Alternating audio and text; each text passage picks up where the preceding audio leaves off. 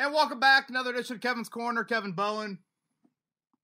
Per usual, apologize for the sound quality. I know some people are already complaining about it. We're not even 10 seconds into it. But uh, family vacation during the summer. It is July 1. Thank the Lord, halfway of 2020 is over. Um, so we are up at the beautiful Lubbers family lake house. Ross Lubbers, my brother-in-law, the most loyal listener in the family by far, um, is with me. He will be producing today's pod. Chris Presley is, uh, I believe, on a vacation, maybe Charlotte area. So, uh, Ross, I appreciate you taking time, man. Absolutely. Really happy to be here. Definitely a longtime fan. Pretty nervous for all the listen- listeners out there, but um, yeah, really excited to be here with you. I love it. Uh, Ross has been tremendous with Rosie Bowe. A little update on her. She's doing great, sleeping pretty well. So, uh, mom's got her right now downstairs. But uh, on today's pod, we'll focus on superlatives for the 2020 Colts. You know, we're it's crazy to think we are less than a month away from training camp. Um, Mhm. and, and rookies report July 22nd, veterans the 28th. And so hopefully we'll get some sort of training camp schedule somewhat soon. Um, but I kind of wanted to go over this. This was this kind of making a run on Twitter a few weeks ago of just you know your general best player, key new ad, could surprise, most overrated, most underrated, you know things like that. So we'll, we'll get into a few of those today. Um, have a ton of Twitter questions that I've saved over the last week. Sorry, we're coming to you on Wednesday afternoon. I know usually it's it's a Tuesday morning thing, but um, hopefully you guys will still have plenty of time to listen to this. Chris and I will be back in studio next week, and we'll get back into our podcast. But uh, Ross, let's let's kick it off with uh, Yeah. some of those superlatives. Yeah, let's hop right in, Kev. So, first one for the 2020 season, best player. Who do you, who do you think will be the best player for the Colts Colts roster for the upcoming season? Yeah, you know, it, it's um, probably the guy that's been the best player the last two seasons, and, and that would be Quenton Nelson. Um, you know, to me, when when you get into the debate of like best player, I think you have to clarify of that is not the most impactful player. You know, the, and I don't want like that to be a knock on Quenton Nelson. He still is the best individual player on this football team. Is he the most impactful player? No, he- he's not. But he dominates the position he plays. He is the best guard in football. He will get a Zack Martin type of contract whenever the, the, the Colts decide to, you know, uh, attack that. Probably not next offseason, but maybe the offseason after that when he's heading into that fifth year of his rookie deal. Um, and I think you can make the argument he might be the best offensive lineman in football, Wow, regardless wow. of position. So I, I, I think when you look at the best player on this football team, um, you know, some would, would probably vote for Darius Leonard. Um, you know, you might get a couple votes, honestly, for, for Kenny Moore, a guy that, uh, again, I still don't think gets the amount of attention Mhm. That he deserves. But um, I will go with Quenton Nelson as the best player on the 2020 Colts. Certainly. And there's there, there's definitely a difference between most impactful and best And- player. And, and, you know, it, it's not like he plays guard, and we've talked about this before. Quentin Nelson can be perfect throughout the course of an NFL game, and the Colts could score three points. yeah, totally. And, but if Philip Rivers was perfect for the entire game, you're scoring probably at least 20, 30, like something like that. So that's Mhm. just the debate. And I, I don't want to get back into like, do you take a guard at number six overall? Because I do believe there was a, a cultural shift that needed to happen with that unit, and Nelson has spearheaded that. So again, the best player on this football team is the guy that wears number 56. Awesome. Awesome. Going into the next one here, Kev. Key new ad. So so the best player that we've added uh, to this roster for the upcoming season. Yeah, I think it's DeForest Buckner. Um, you know, I don't know for those listeners that maybe missed the article. I posted something maybe about a week ago, maybe two weeks ago, um, with Bill Polian having some quotes in there, and obviously the Polian age Colts, the Tony Dungy era Colts, they played the same defense that, that that this era is playing as well, and he, you know, was very blunt and honest in saying that we were not a Super Bowl team until they made the trade for Booger McFarland, which I believe was in October of that Super Bowl season. Yep, from the Bucks. Yep. Yeah, and, and that was I think a second round pick. Um, and obviously number 13 overall is totally different th- than that. But it just goes to show you how important that position is. And then obviously you throw in a talented player like Buckner, who was a former top 10 pick hmm and, and has played at a Pro Bowl, All Pro level in his career. Um, the interior pressure means everything. You Yeah. know, it, we, we've talked about in this podcast so many times of quarterbacks have shredded the Colts because they get into rhythm, they get into timing, and you've given a shooter that's missed 10 in a row that easy fast break layup to start a game, and boom, that totally changes that guy's thinking and where his confidence is at. And I think if you're able to, you know, first series of the game, all of a sudden a third down rush and week one and Gardner Minshew's pumping it twice, now all of a sudden that he's naturally thinking about that for the rest of the game. So I think Buckner is the key new ad. I don't want to lose sight of Michael Pittman though. Mm-hmm. I don't. Um, you know, obviously Rivers would be atop this list considering the position he plays. But here I'm going with similar to what I did with best player. I'm going with just what the talented guy can do. And let's be honest, Philip Rivers is a one year, maybe two year fix. Michael Pittman, if everything goes according to plan, he you know he's your number one wideout, honestly, mm-hmm. for the next ten years. Whenever T.Y. Hilton, you know, passes that torch off to him. So, um, I, I just feel like with Hilton's you know future up in the air a bit, Michael Pittman is not only very important for the now, but he's important for the long term, and that's why he's on this list, and Philip Rivers is not. Yeah, Pittman has a little bit of a prove it in him too as a rookie, where for sure, you know, for sure, Buckner for sure. Buckner's been uh, yeah, Buckner's productive. established guy. You know, he's been in the league for a handful of years. Um, and I talked about this, I think, more last off season. What I wanted to see from the Colts in last year's draft was kind of a passing of the torch. Mm-hmm. You know, I talked about it with Castonzo to the next left tackle. You know, Justin Houston to the next pass rushing defensive end. T.Y. Hilton to the next number one wideout. And we're a little bit unsure at left tackle. Well, I guess we're we're a lot unsure at left tackle. Who who am I kidding?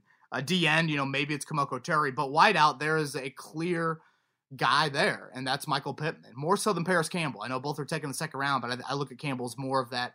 You know, gadgety isn't the right word, but he's just more of a chess piece you you would move all over in a different role. So, um, mm-hmm. Yeah, it is it is huge for uh, Michael Pittman in the future of this football team, and whoever is the future guy under center. Sure, sure, absolutely. Heading to the next one here, Kevin could surprise. So, who who on this roster are you looking at and kind of eyeing on a week to week basis as someone that we expect to surprise us on yeah, the field? You know, it, it's a great debate. I think a lot of people would give, you know, plenty of different answers. Um, I'm gonna go with Rock Ya-Sin, and I really hmm. liked how he finished last season. You know, he had the Denver game where he has the five penalties, and Courtland Sutton just made him look like his, you know, you know what, um, in that game. But the reason they took Rock Ya-Sin at 34 overall was I think it was 34 overall, um, was because of what he what he stands for, and, and, and just that high character guy. Um, and you know, I think there was a bit of a wake up call of like, all right, this isn't Presbyterian, this isn't Temple. I mean, mm-hmm. this is the NFL, and um, the Colts threw him into the fire. I mean, you know, shadowing Courtland Sutton is nothing to turn your head at. So if he can take the next step and be the long outside corner, allow Kenny Moore to continue to play in the slot, mm-hmm. now you pair that up with seemingly a more disruptive front. That to me could be a surprise. Um, and, and, I don't think we've talked about him maybe as much as we should. But that corner group is a bit of a question mark. But if again, if he surprises, mm-hmm. and you would think, okay, second round pick, guys making that that natural jump from year one to year two, he would be the guy that I would put in there. The other name that that I keep on coming back to is Jonathan Taylor. And some might say, well, I mean, I expect him to play well, but you have the incumbent, and Marlon Mack is a thousand yard rusher you know, Jonathan Taylor was drafted 80 spots ahead of him for a reason. And it's the combination of the size and the speed. And a few weeks back, I remember someone tweeted at me like, "Oh, Jonathan Taylor, I think can be Edgerrin James 2.0." That's incredibly high praise. Um, I don't want to put that on him, mm-hmm. but that dude put up numbers at Wisconsin that were just stupid.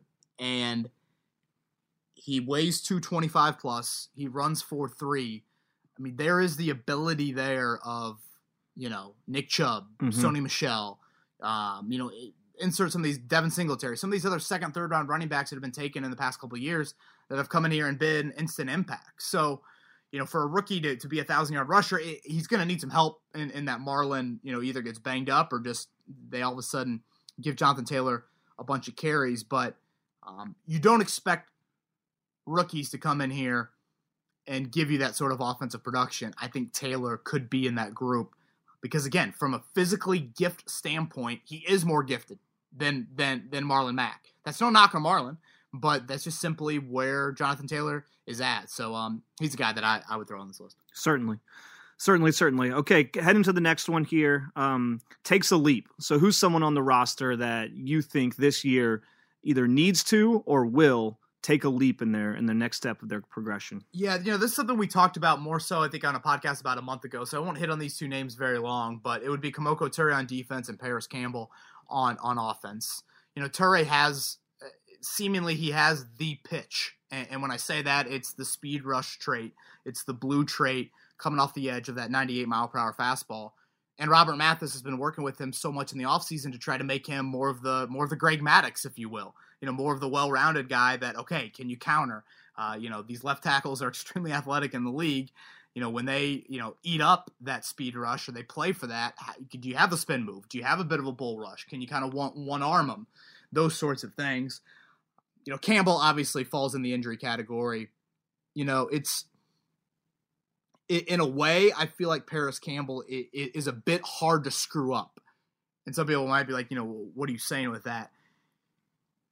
I go back to, and honestly, I think you and I were at this game, Ross. It was opening night in Bloomington, maybe two years ago, Ohio State IU. Yep. I think it was like a Thursday nighter. Mm-hmm. And, um, you know, you, you, you don't go to IU to watch the football team play. You often go to tailgate or watch the opponent and that was simply the case. It was a great tailgate, beautiful night down in Bloomington. Um, and then we went in the stadium and watched Ohio State for a couple quarters, and I mean Parris Campbell was just lit him up. Oh my gosh, that 21 was a blur mm-hmm. on the field, and, and what he did in that game and what he continued to do throughout that season was take these low percentage touches. Mm-hmm. So you know, um, easy to get him the ball in a flat in a screen game, jet sweep, um, those sorts of things, and let him do the rest. And so I think that's why it is a bit hard to screw up because as long as he can stay healthy, seemingly he only needs a couple touches a game to really impact things. And I know last season he didn't do that.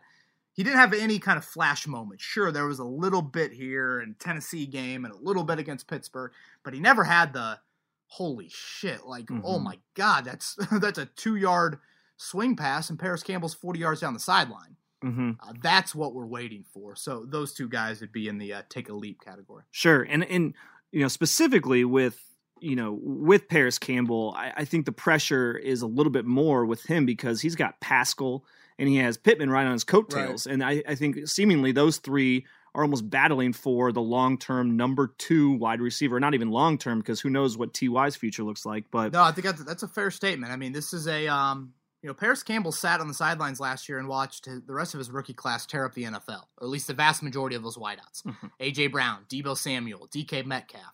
I mean, we're talking about guys drafted right around him, some guys drafted even after him. And I, I asked him that question earlier in the spring of like, you know, does that eat at you a little bit? And he was very candid about that. And mm-hmm. that, how does it not eat at you? Yeah. Um, you know, when you have four injuries and three surgeries. So, yeah, I mean, that's spot on, Ross, of like, this is a guy that can entrench in that wideout core because you know, and I think I mentioned this in last week's podcast. We forget Zach Pascal is only about 25. You know, he's not mm-hmm. you know mm-hmm. 28, 29 years old, Dontrelle Inman type of age. So um, so yeah, eh, you know, Campbell um, for me falls squarely in this category. Do not sleep on Pascal, that's for sure. Um, all right, going into the next one here, most overrated on the Colts roster. Mm tough subject to talk yeah, about. most overrated here. Yeah, it is, and I'm sure I'll have people that will tag these players on Twitter because I've mentioned this in the podcast. So um, I'm glad you decide to live that life, and, and hope hope you enjoy that.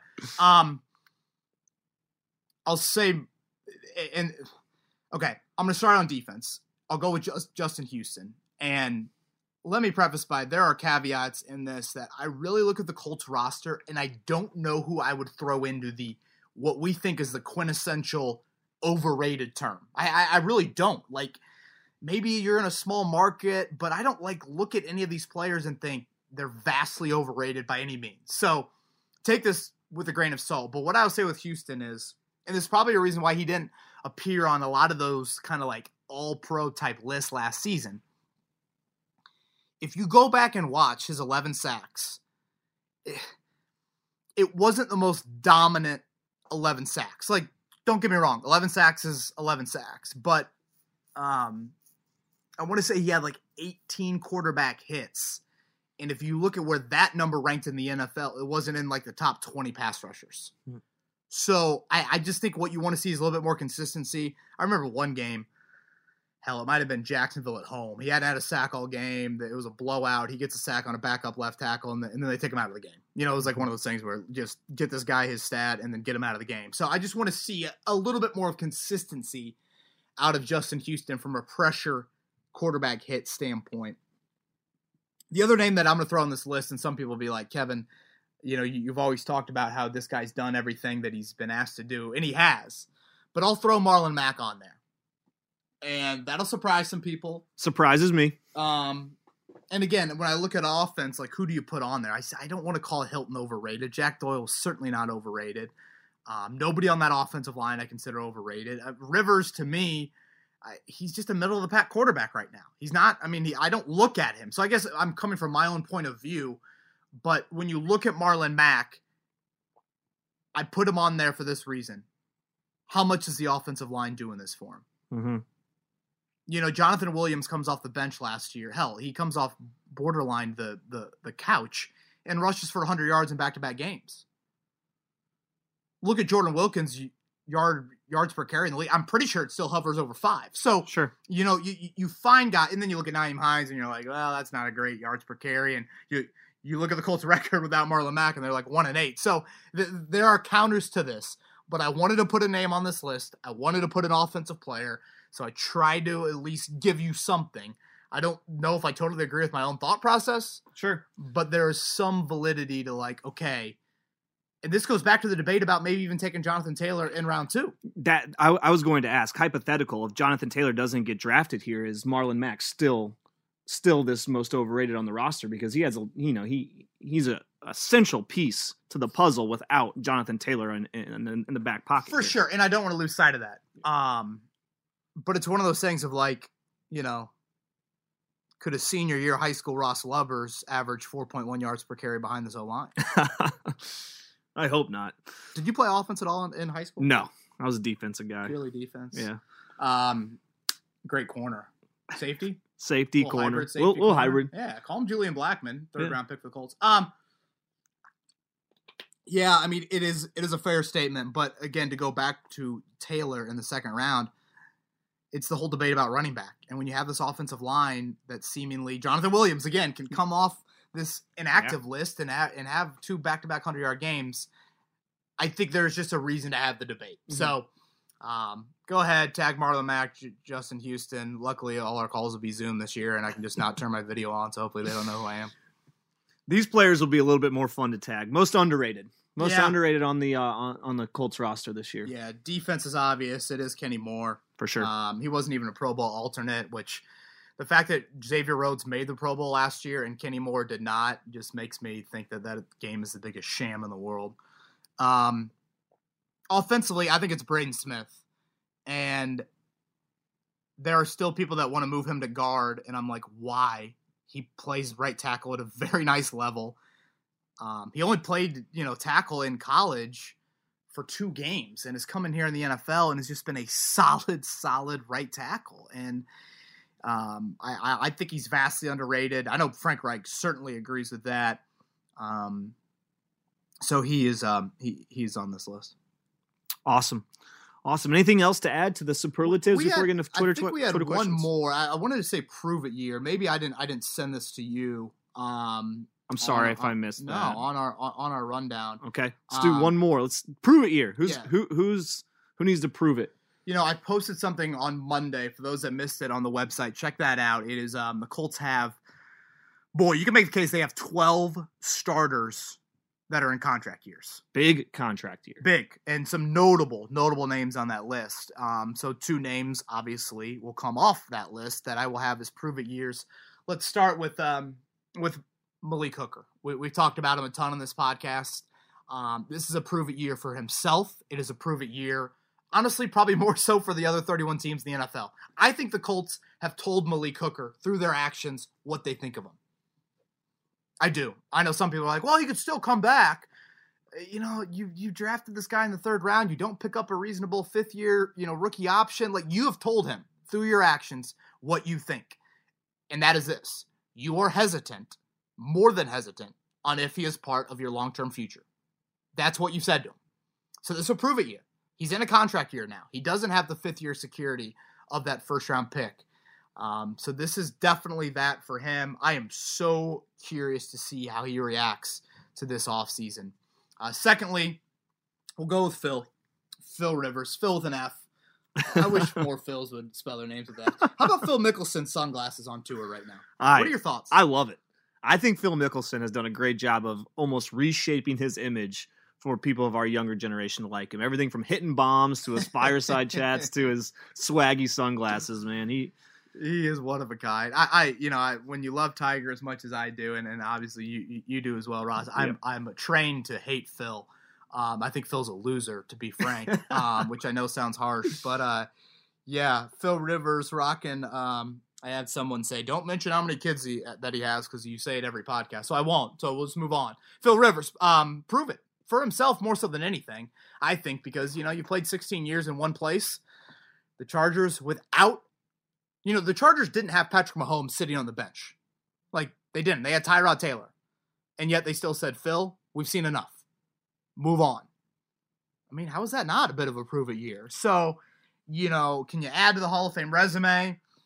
Um, incredible career for Philip Rivers, for sure. But to bolster the Hall of Fame resume, to find success in the month of January, that has eluded him.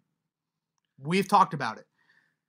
They've made the playoffs one time in the last six years. I think the Chargers won like two playoff games in the last decade. I mean, that's not January football for a guy that has put up the numbers that, that, that he's put up. So um, I, I think it is a prove it year. And I think he hears some of that chatter. He doesn't Mhm. want to go all the way there, but he knows that he hears some of it of like the arm strength. Mhm. What do you have left in you? You can't do it without Mike Williams and Keenan Allen. The questions are there. I think they're fair to be asked. And Philip Rivers will have a beautiful opportunity in this offense. I mean, you talk about a good opportunity for him to find. Mhm. You know, I mean, it was this, pretty much the same offense. I mean, Peyton didn't have the same offense. You know, he went to Adam Gase and company out there in Denver. You know, they kind of had to be reconstructed a little bit. So, yeah, um, Hooker, Rivers, two of those names on the list uh, of uh, free agents. Yeah, quick follow up question for you here, Kev. When Yeah. you when you, when you think about Philip Rivers and, and him proving it, you know, someone who's a 16 year vet, he's been there, he's done that. From a purely win loss perspective, where do you think the threshold of proving it is for him? Like, what where where does he need to do uh, to to say to the critics out there, you know, I'm proving it in this Mhm. in this new environment? Yeah. in- Here's my middle finger, and I'm not flicking off you like you know Billy Volek got in the game in the 2008 playoffs inside of the RCA, or was that Lucas Oil? I think it was May last game in the RCA. No. Um, you know, I, I think on last week's podcast I mentioned for T.Y. Hilton to consider himself prove it next contract. I said 14 ish games, 900 ish yards. That to me deserves a third contract. For Rivers, it's hard to quantify for me the numbers exactly or the win loss. Honestly,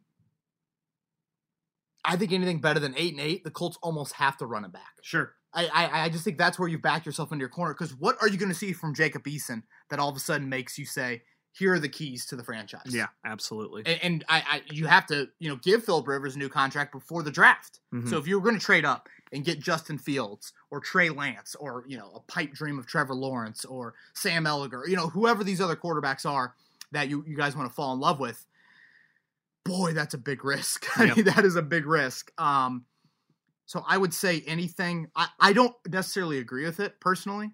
If you go eight and eight or nine and seven, and Philip Rivers looks like a middle of the pack, I would be done with him yeah. because I want to. You guys know this. These listeners know this. I want to get started on the next era. hmm This era is not going to last more than two years, so I want to get started on it quicker.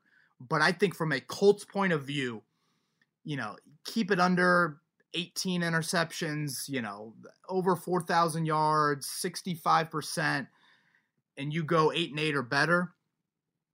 I think Philip is um is under center in 2021. Certainly, certainly. Great. Anything else, Kev, that you no, want to make? No, no, no. Right, That cool. is um that was our superlatives. Um, for those that have missed it throughout the week, we have posted burning questions series we've started on the website. Um, so so check that out as well. Um, but let's uh let's get to Twitter questions, man. Awesome. Let's hop right in. First one here is from Flippin. Got to be flipping kidding me. That's what it Do it again? Flippin'? Yeah, flipping. How- I would love your take on the the linebacker core after this year. I can't imagine Walker getting a, a contract. So I think that's a question there. But he's asking, yeah. you know, what what's Walker's future look like, right. and your take on the linebacker core. So Anthony Walker is one of the eleven or twelve starters that you would throw into the contract year. Um, think I think it might be the best group on the team, not named offensive line or running back. I think it might be better than the D line. Maybe not but I, I, I love the group. You know, you guys know full well. I, I love Anthony Walker. Um, I'll say this about the future: Bobby Okereke and Darius Leonard aren't going anywhere. That's your future. And I, what about EJ Speed? He's a guy. He's the guy that we just don't talk about. Fifth round pick. Um, played 33 snaps, I think it is, last year. 28 in one game. I think it was Oakland. So it's not like we've seen him in a defensive setting very often. Um, you know, flipping uh, because of the name, I'll give an actual answer. I think Anthony Walker gets another contract. I, I do, and I don't know. Don't ask me why, and I'm glad you didn't ask me why. He might not be the Mike of the future, but I just think he he fits somewhere. Yeah. Now I will say this. Um, somebody tweeted at me about this a couple weeks ago. Might have been you, honestly, flipping. And uh, Darius Leonard. I was yeah. Darius Leonard favorited the tweet. He wants Anthony Walker back. If, um, if Darius Leonard has anything to say about it, Walker's coming back. And I can't remember if we had that Twitter. I think we do. So I'll okay. wait maybe to get to that a little bit later. Okay. But I'm with you, Ross. I, I honestly think that there is a little bit of influence now. Not a crazy amount, mm-hmm. but it will mean something to Chris Ballard if like your best defensive player enjoys playing next to that guy. Sure. Moving to the next one here from Drew. It's a two part question, so I'll ask you the first one and then we'll get to the second one. He he wants to know about um, about uh, the contracts coming forth for our, our best players. So yeah. Brandon Scherff is the highest paid guard at 15 million a year. How much will Nelson make when he is due for a new contract? Well, he's resetting the market. It'll be the highest paid, uh, most guaranteed. Um, you know, Zack Martin was what six for 84, and I want to say the guarantees hovered around. I thought 40, but 32 was like jumping in my head as well it was significant. Mm-hmm. I mean, a mm-hmm. six year deal is absolutely absurd and well deserved for a player of, of, of Martin's caliber. But um, you know, for a non quarterback to get a six year deal, you just don't see that every day in the NFL. So Nelson will reset the market. It will be six years. Um, it will be what did Martin? So six for eighty four breaks down to like fourteen a year. I mean, he said Brandon Scherff's the highest paid guard at 15. 15. I mean, I don't see how Nelson's not anything less than 17. Yeah. Because again, we're, we're projecting probably two off seasons away. Yeah. So Nelson's in year three. That that's that's a. I mean, what do you think? Five for five for seven uh, five. Well, I mean, if he does six for seventeen, that's hundred mil plus, hundred and two million. So yeah, and then and then uh, it, it's all about the guarantees. You yeah. know, I mean, fifty of that guaranteed. I th- these numbers sound outrageous in my head because he's guard, but he's a Hall of Famer after two seasons. Sure. So, um, it's not something I think they'll do next summer, but the following summer. Drew Drew continues and says same for Leonard. Um, I don't see him getting a 23 and a half mil money on his second contract, which is Khalil Mack type money. But he's curious would he surpass Bobby Wagner, the highest paid middle linebacker, at 18 mil a year? I'm pretty sure he will. I'm not maybe as confident as like Nelson, but I, I think Leonard would get past that. Um, no, no chance he's 23 and a half. I, I mean, I can't see yeah. that. I'm sorry. Pass rushers are a different breed. Uh, but 20 ish, mm-hmm. yeah, uh, th- th- that makes sense for for me. Um, again, I think Nelson will shatter it. I think Leonard will surpass, but not, you know, maybe shatter it. Now, having said this, we're talking about an off ball linebacker, and we're talking about a guard as the two highest paid players in the league at their positions. We're not talking about a quarterback. We're not talking about a number one wideout, a number one corner, a left tackle, a defensive end. the books are about to get tight, folks. The Very books tight. are about to get tight, and you're going to number crunch. And Mike Bluem, the capologist, if you will, for the Colts, is going to earn his money because you're going to have to crunch the numbers, and it means you desperately, desperately need the future quarterback of your franchise to be on the rookie deal. I know some people are like, what about Aaron Rodgers in two years? I, it sounds great. I'd love looking at Danica, you know, on a few jumbotron shots. But I mean, come on, come on, you, you got to have that quarterback on the rookie deal. Danica belongs in Indy. She belongs, does. She belongs in Indy. She Indy. does. Danica is the name of my Calcutta Indy 500. I won't give the full name, but she is um, she is Indy. She's had a couple great runs. she did. Yeah. She got. Shout yeah. out to the IMS for having fans there. I know Ross isn't maybe thrilled because it impacts some of his schedule this summer, but um, Hey, you know what? I'm excited for this weekend. We're gonna get a race in at the IMS. are, We're gonna get two correct. races in at we the are. IMS. We are. We'll probably be gambling on it We on our vacation. We're gonna It'll get a little scratch on that. yeah. Awesome. All right, moving forward here, Alec. Uh, great pod this week. Glad to have you back. I got to thinking uh, the other day and wondered which Colts players you think would have the best chance to be professional athletes in a sport other than football. Obviously, not counting who played other sports in college, i.e., Mo Alie-Cox. Wow. Alec, I like it.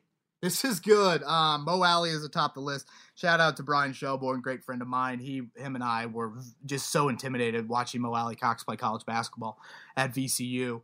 Um, well, let's start with Hooker. I believe a D1 basketball recruit out of Western PA at a time. Um, I know a lot of people talk about Jacoby and his game. His basketball game? Yeah. Really? Mhm. Yeah, yeah, yeah. Football game. Uh, yeah. Um, you know, it's one of those things, and I think I've mentioned this before in the podcast. You walk into an NFL locker room, there will be no topics debated more than this: who's better, LeBron or Michael, and who is better, who's the best basketball player in that locker room. I mean, literally, I swear that's all they talk about. That's all they talk about. Just watch me in high school. What you know, this about that. Um, I'll say this: I I watched Darius Leonard. I think he posted a little Insta story, him in the batting cage. Mm, wow. I liked what I saw, man. Got some hand eye coordination to Can him? you imagine Leonard out in left field, Roman, Wow. put him in the middle of your order? Or, you know, him coming home, rounding third, No, my Bully- gosh, bullying the, uh, the God, catcher. Pray for Tucker Barnhart. Or whatever that. Um, you got anybody come to mind? I mean, Nelson. I, I think Nelson throwing the shot put. I don't know if that's a professional athlete, but uh, or maybe the hammer toss. You know, the world's strongest men event. sure. the hammer. Grover Stewart would be in there as well. Not sure that's a professional. Yeah, I Uh, know. M- Maybe more of an Olympic sport there. Mhm. I, I think wide receivers always come to mind as some of the best athletes. Wide receivers and corners, they're quick. They can jump high traditionally. Right. So I, I wonder, you know, if you give Ty a basketball as a point guard, is they, he just going to They've said? Ty is a really good basketball player as well. Mhm. Pascal might be the best pure athlete. I think. I think he's your emergency quarterback. So if you dress, you know, two in a game, and they would both get hurt, I think it would be Pascal. Um, I do remember. I mean, Rock Ya-Sin was a two-time state champion wrestler. Again, I don't know if that translates to the WWE. but um, he would be on that list. And, and you know, this would be a great question, I think, to you know ask candidly, maybe Frank Reich or Chris Ballard. But they're, you know, Chris is so enamored with these testing numbers, you know, the combine numbers of, you know, wingspan and vertical and three cone and short shuttle and all that. Some of these guys, that's got to translate to other sports, right? I mean, you, would think. you would think, yeah, it has to. Yeah. Has to. That's a great question, Alec. Alec also congratulated you on Baby Bell, and I forgot to add that into oh, the uh, thank to the you, question. Alec. I so appreciate that. Uh, Kevin and, and Uncle Ross appreciate that. we do. All right, moving on here. Next with Will.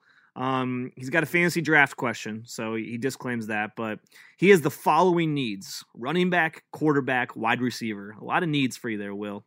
He has four first round picks after trades. Mind you, we are only drafting from rookie class 2, 5, 11, 12 in a 12 person league. He wants your advice. And this is a fantasy dynasty draft question, which Okay. I think is key to remember here. Okay. Because I mean, we're talking long term.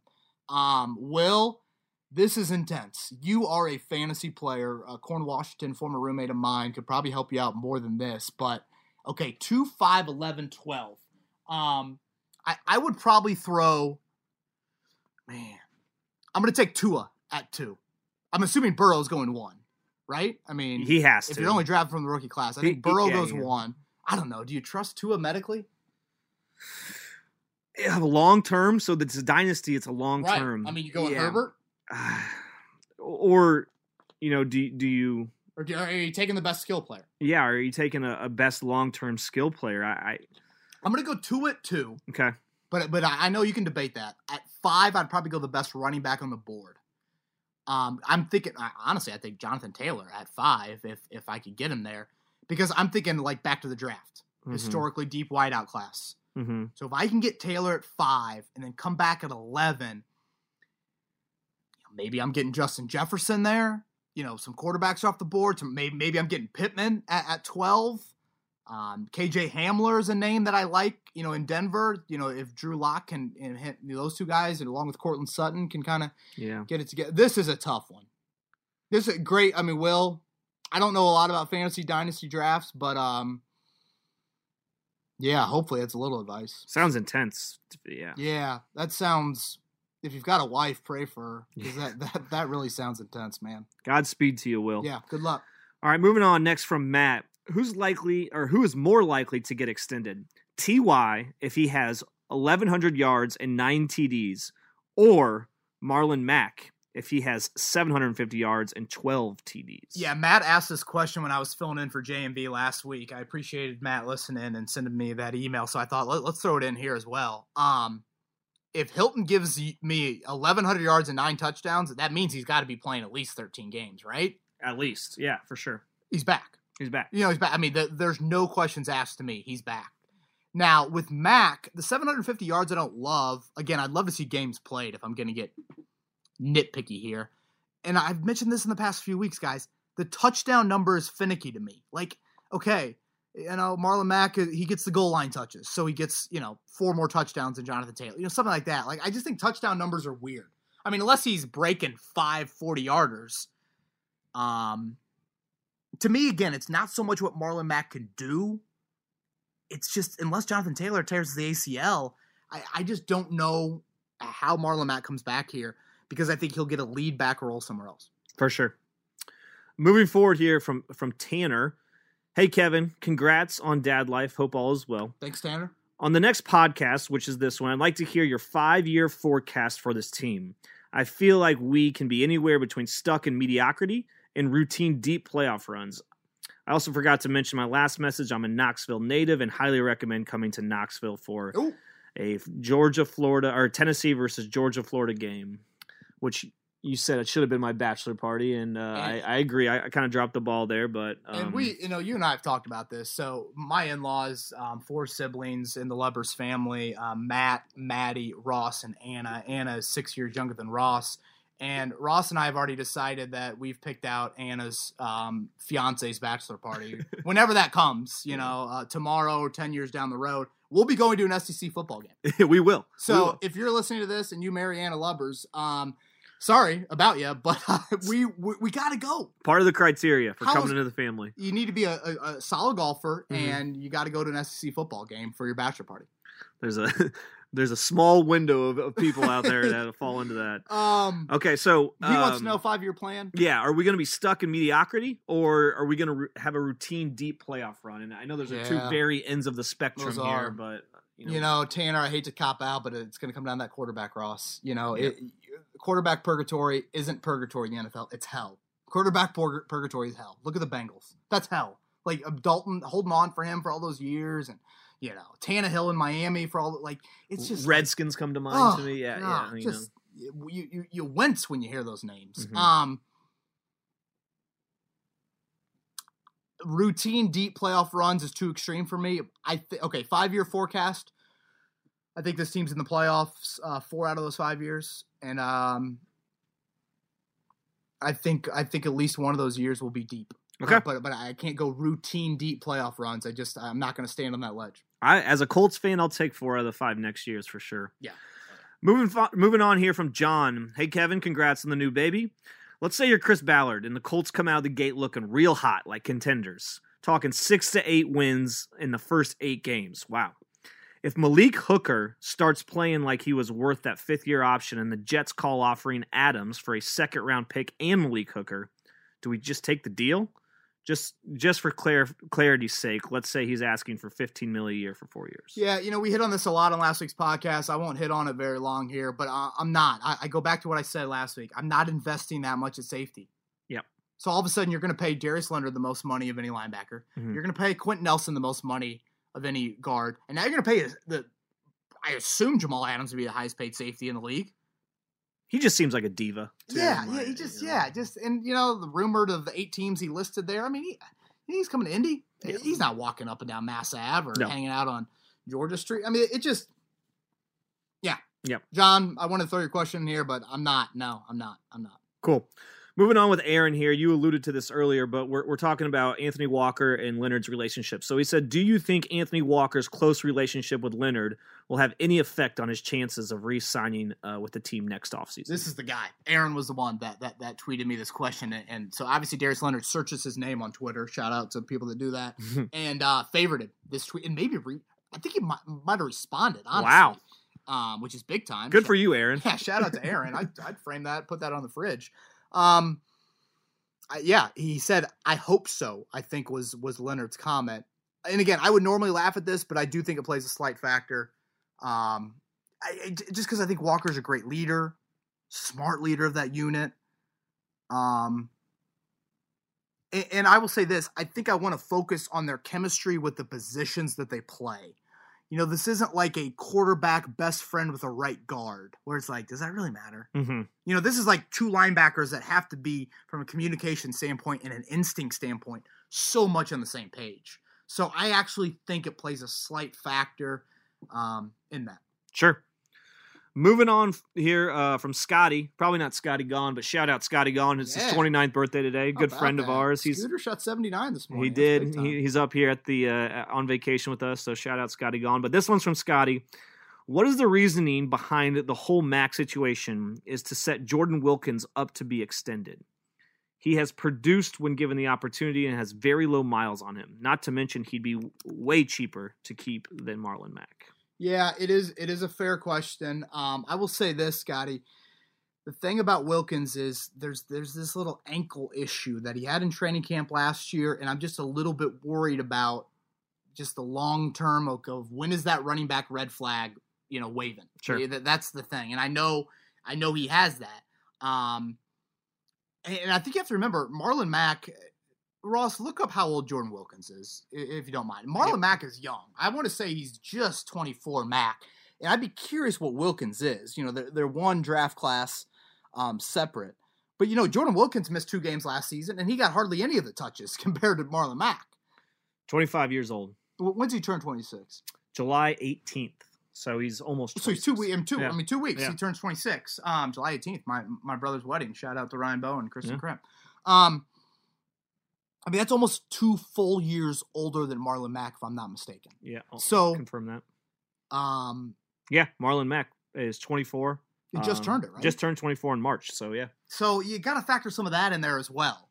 Um, now, having said that, you always need bodies at running back. So Mhm. I get it. It's a fair question. Maybe you bring Wilkins back on a one year deal, um, something like that. He's not breaking the bank, so I, I'm not going to lose sleep over it. But you guys know how I think about running back. Draft one every year. every year.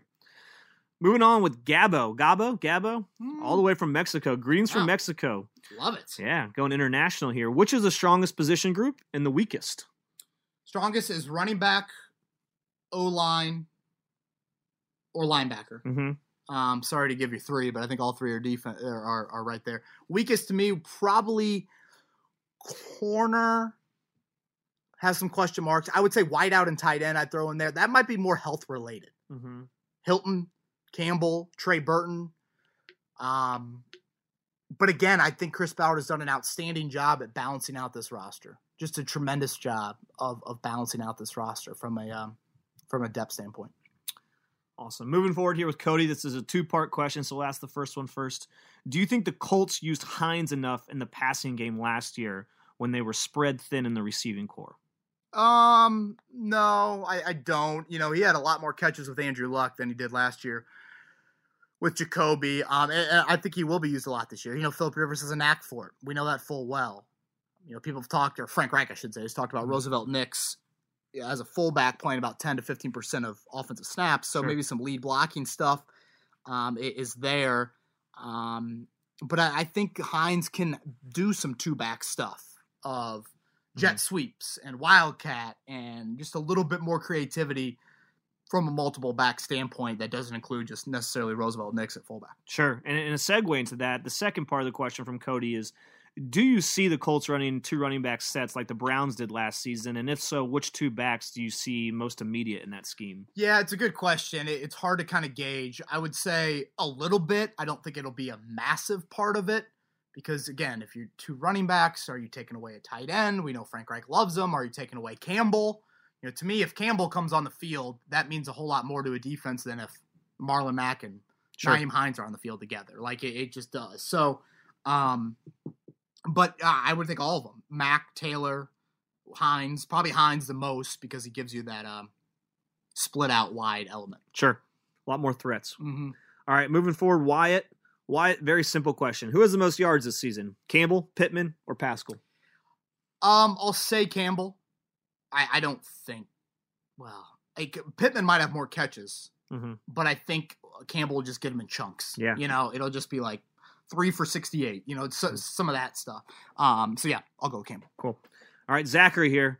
Rapoport has reported a potential huge drop in the 2021 salary cap. If true, what would that mean for the Colts? I didn't see that report. Yeah, you know, obviously COVID related. We'll, we'll see how the season unfolds and just what the ramifications are in the cap. You know, it's too early to tell.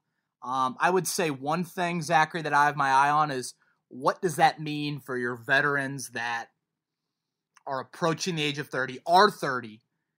You know, Justin Houston in a contract year, Hilton in a contract year. You know, Jack Doyle's got two more years left. You know, I think the guarantees were heavily early on that. You know, you hate to throw some of these names out there, but like that's the reality. Now, the good news is again, you don't have the quarterback on that long term mega deal, but still, mm-hmm. I, I, think some of those vets that are getting up there in age, those would be the guys that I'd be like, mm, all right, what's exactly it going to look like for them? Be interesting to see how it shakes out. All right, John here odds the Colts have two players in the offensive rookie of the year debate. I assume he means Campbell and Taylor. Right? Uh, Pittman. Oh, Pittman. Pittman. Yeah. Sorry, sorry. Pittman sorry. and Yeah, Taylor. Yeah, Yeah, Um, slim, slim, John. You know, it's just if that happens, I mean, you've had injuries to Marlon Mack and T.Y. Hilton. Like, I Yeah. just can't see how both of them are in the debate. You know, the debate is probably. I mean, there's a lot of wideouts. I mean, think about all those wideouts that were taken early. Uh, Jeudy and um, Jeudy Ruggs. Um, who's the guy who went to Dallas? Lamb. Lamb. um, you know, Justin Jefferson, uh, Brandon Aiyuk. I mean, you've got a lot of guys that are, and then running back wise, I don't know if Clyde Edwards-Helaire will be in it given Kansas City's offense, but D'Andre Swift went to Detroit. I mean, you got to think he's going to be a big part of that offense. So, um, you got to think Joe Burrow's a front runner too. Oh yeah, yeah, yeah. Gosh, great call. I didn't even think about the quarterbacks. Um, so yeah, I, I, I would say Slim, John, but I expect one of them to be in it. Awesome. Coming because debate. Sorry to interrupt, Ross, but No. but debate is you know three to four people. You know, Mm-hmm. it's you know not finalists, but you know you can you can debate things for a while. Sure. All right, moving on to Joseph. Philip Rivers over under. TDs 31 and yards 4300. Keep up the good work. Um, thanks, Joseph. I, I'll say slightly under on both. Yeah, just because I think your run game will have have the commitment there. You know, slightly under on 31 TDs, and then and then yards. I'll go with um, nah, I'll go 41. Okay. 4100. Take it to your bookie, Joseph. All right. moving on to Let's do like six more. I'll I'll I'll, I'll cut you off when Okay. when we need to. But um, yeah, we've got a few more here, but we're kind of approaching an hour. Um, All right. You so tell yeah. me. I'm having Yeah, yeah, fun. Yeah, Keep going. and you're doing a hell of a job. All right. Usual. Preston here. Preston says, I believe there are 24 25 guys set to be free agents after the season. Pick two players that will have breakout high impact seasons and be signed to a new deal and name those two players who will falter this season, Mm. therefore not Mm. being re signed by the Colts next offseason. Yeah, it's a good question, Preston. Um, and again, for people that missed it, check out the article up on the site where we run down all these names. I would say the high impact breakout. You know, that's that's a big, big phrase to use. I would say Grover Stewart gets another contract. Hmm. I'm curious about Trey Burton. You know, if he stays healthy and looks like the guy that Chicago had two years ago and Philly had when Frank Reich was there, I know he's a little bit on the older side. I think 28 or 29. You know, I could see two or three year deal for him. The name that I'll mention that I don't know if I've ever mentioned on this podcast a- as a key ingredient, but I'll go with Al-Quadin Muhammad Hmm. at defensive end. I think he's terrific on rundowns. And if you don't bring back Houston, then he could be a guy that could potentially be, or Autry leaves as well, maybe.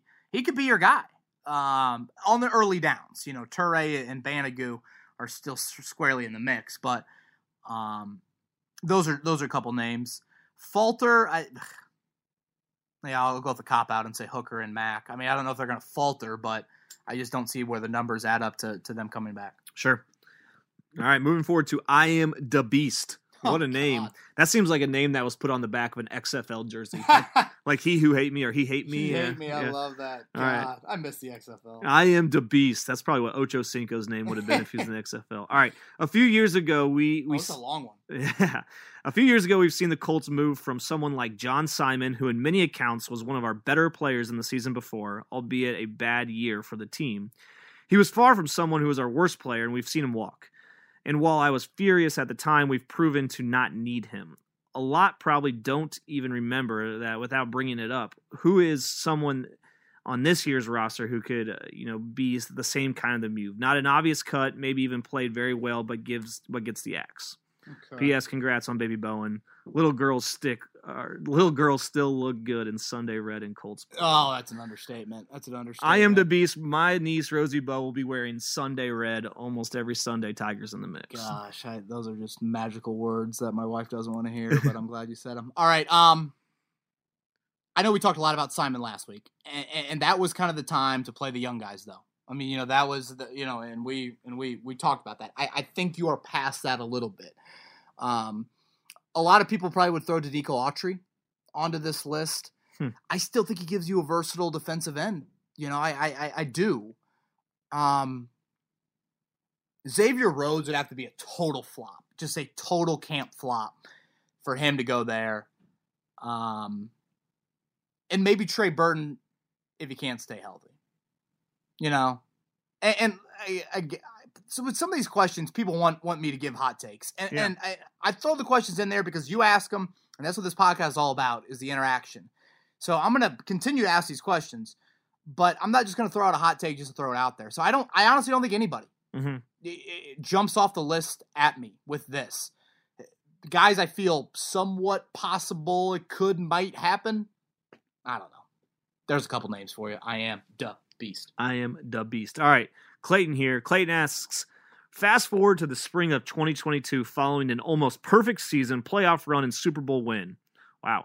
How do you Jeez. think this pandemic will affect recruiting and scouting during the season and especially leading into the 2021 draft? Yeah, it's a very niche question there, Clayton. Um, it's all about relationships, you know, uh, and, and I think early homework. You know, I would assume scouts will not be allowed to go watch practices in person this year at colleges. Mhm. You know, I go back to um, the Michael Pittman story I posted last week with Chris McGaha, uh, the West scout for the Colts. Shout out to him getting married here in a couple weeks.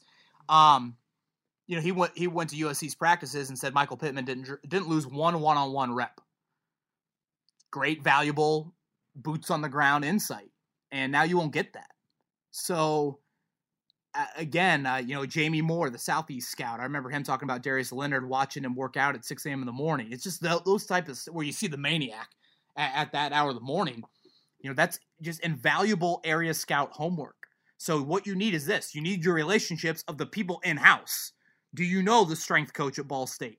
Do you know the assistant defensive backs coach at Notre Dame? And they can give you some intel into who these guys are. It- go back to high school days for background checks, things like that. It, it- it's going to change things a lot.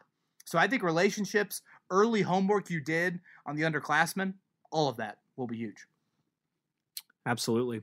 Moving on here quickly to Andy. He Congratulates you on the new baby. Appreciate that, Andy. Do you think there have been any discussions about the possibility of Braden Smith at left tackle once Anthony Castonzo retires? No, I don't want to go there, Andy. I, I why are you risking two positions? Like who who would be your right tackle then? Now all of a sudden you have needs at both spots. And is it a slam dunk that Braden Smith's going to play left tackle and be good at it? Zero history there whatsoever. Played right guard and right tackle. Right guard for I think 39 games, right tackle for two at Auburn. So I, I just don't um no. I don't see it, Andy. Cool. Moving on to Irvin. Favorite Colts player with a number in the 20s? Mm. You going all time, Irvin? Oh, I was thinking current, but yeah, I like all time. All time's easy. Bob Sanders. Yeah, easy, Bob. I mean, Sanders. without a doubt. Yeah. Yeah. I mean, just the ferocity that that man played the game of football with is bar none. Maybe Mike Doss. Oh, there's a name. Look at Ross Lubbers pulling out the former Buckeye. Um, yeah, Sanders to me, lock. What about current roster? God, I think a current guys. Probably, uh, Kenny Moore would be the cop out at 23. What what's Taylor? Taylor going to be 21 or something? I'm not sure what his number is. I'd have to look that up. Uh, I mean, there's not a lot of 20s. It's just Mhm. kind of a lot of corn. You know, running backs. I feel Malik. like oh Marlon, Yeah. 25. Yeah, Malik. No, okay, now we're naming a few. Xavier Rhodes, I think, is in that mix. Um, but yeah, Kenny. Kenny Cool. Moore. All right, moving on to Lucas. What position group or groups could be most affected by the COVID 19 shutdown for the Colts? Yeah, it's it's a good question, Lucas. Teams got to start thinking about this. I I go back to offensive line. You know, I, I've bitched about the the lack of depth there all off season long. I'll continue to do it, and that's not even COVID related. Mhm. And now imagine, you know, Anthony Castonzo going down for two weeks or something like that. Um. So yeah, I I, I think that that is um O line maybe maybe depth at wideout, tight end, but I would say mostly O line for me. Not quarterback? I, I mean, guess- yeah, I guess, but it's like you've got Brissett. Yeah. And honestly, if Eason gets thrown into the mix, I don't, I I don't think it's the end of the world. Maybe it's the end of the world for the season, but at least you get to evaluate him. Sure. Um, but yeah, I mean, quarterback, I I almost feel like that's kind of the obvious one. Yep. But still, from a backup quarterback standpoint, the Colts are in the best shape of probably every team in the league besides like two of them. Cool. All right, going to do a little little gambling here from Aaron. Over unders. Over under on Buckner, nine and a half sacks. Under. Pittman, uh, 600 yards. Over. That 600 yards isn't a ton. That's like 600 by 16. It's like probably like 35, 40 yards a game. I'll say 40 a game. Hilton, six and a half TDs. Under. Rivers, 4,200 yards. Uh, what I say earlier, 41. Yep. Okay, slightly under. Leonard, 150 tackles. Under. I think that's more of a health question than anything. And he, hopefully he's not making as many tackles for the Colts' sake this year. Kenny Moore, two and a half interceptions. Over. Awesome. All right, Aaron, take it to your bookie. Those are good. Yep. All right, moving on to Wyatt, uh, the second Wyatt of the day. At your 2021 Beers with Bowen or Claws with Bowen, depending on, on, Mm. on what your what Yeah. your drink of choice is, event, which topic will dominate? One, Colts Super Bowl win. Two, Colts disappointing season. Three, Rivers retires. Four, Luck unretires. Five, other.